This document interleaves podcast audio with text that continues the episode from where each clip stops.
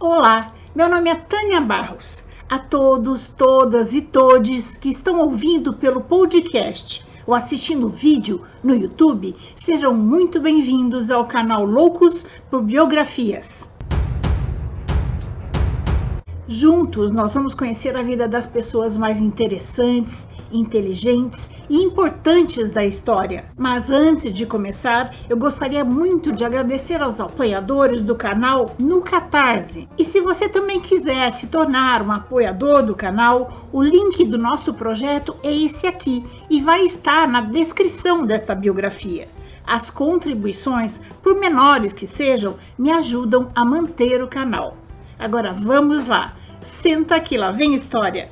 Vamos começar 2021 de cenário novo e falando de um dos grandes avanços da medicina do século XX. A vacina contra a poliomielite, ou paralisia infantil. As famosas gotinhas, desenvolvida pelo médico, pesquisador polonês, microbiologista Albert Sabin. A poliomielite era causada por vírus que atacava o sistema nervoso, causando paralisia nos membros inferiores do doente. A vacina desenvolvida por Dr. Albert Sabin eliminou a paralisia infantil em quase todo o mundo, com exceção de alguns países da Ásia e da África. Albert Bruce Sabin nasceu numa família judia em 26 de agosto de 1906, na Polônia. No começo da década de 20, migrou com sua família para os Estados Unidos em busca de melhores condições de vida e mais tarde naturalizou-se norte-americano. Foi estudar medicina na Universidade de Nova York e nessa instituição desenvolveu grande interesse pelas pesquisas relacionadas a doenças infecciosas. Durante a Segunda Guerra Mundial, enquanto servia como médico no exército americano, Sabin desenvolveu vacinas contra a dengue e a encefalite japonesa, doenças que atacavam as tropas aliadas baseadas na África.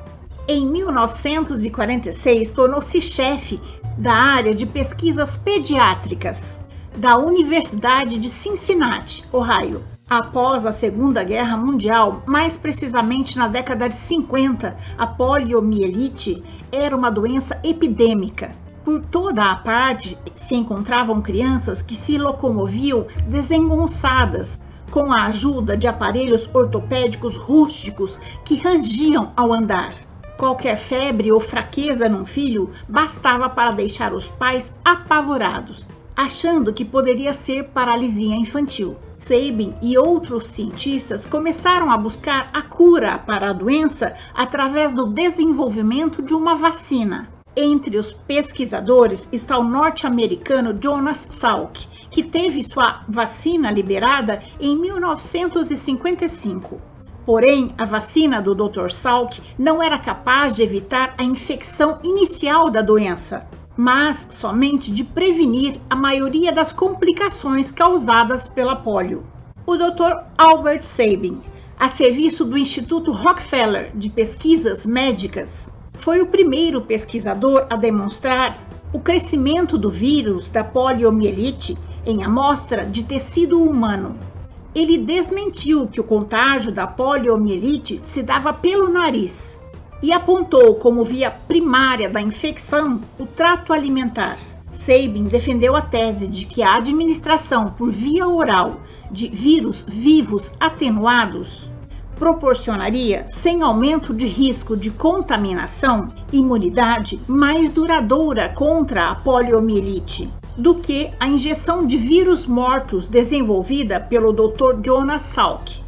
Para garantir que a administração por via oral de vírus vivos atenuados não continha risco de contaminação, Sabin testou em si mesmo. Com a colaboração de cientistas soviéticos, mexicanos e holandeses, fabricou a vacina Sabin, que foi oficialmente aceita nos Estados Unidos em 1960. Dr. Sabin renunciou aos direitos da vacina que criou, facilitando a difusão da mesma e permitindo que crianças de todo o mundo fossem vacinadas contra a poliomielite. Após várias campanhas de vacinação, a doença foi diminuindo nas regiões em que era aplicada. Hoje, a polio é considerada pela OMS, Organização Mundial da Saúde, como uma doença em erradicação. Nas regiões mais desenvolvidas e que contam com uma colaboração maior para a questão de saúde, como América, Europa, Oceania e Japão, a doença está praticamente erradicada. Porém, em regiões mais pobres, como em alguns países da África e na Índia, ela ainda faz algumas vítimas. Dr. Sabin esteve várias vezes no Brasil, acompanhando pessoalmente o combate à poliomielite. Em 1967, foi agraciado pelo governo brasileiro com a Gran Cruz do Mérito Nacional. Em 1972, casou-se com a brasileira Heloisa Abranches. Dr. Sabin encerrou suas atividades científicas em 1988. 5 anos depois, Albert Bruce Sabin faleceu de um ataque cardíaco aos 86 anos, em sua casa em Washington, nos Estados Unidos. Era o dia 3 de março de 1993. No mesmo ano, foi fundado em Washington o Instituto Sabin de Vacinas, a fim de dar prosseguimento a pesquisas sobre vacinas e perpetuar o legado construído por ele. E essa é a nossa história de hoje. Eu espero ter contribuído para que o dia de todos, todas e todes seja muito bom. Se você gostou, deixe seu joinha, faça seu comentário, conheça as outras histórias do canal e compartilhe com seus amigos. Lembrando que o canal Loucos por Biografias traz novas histórias toda semana. Encontro vocês na próxima biografia do canal. Um 2021 maravilhoso para todos vocês. Até mais!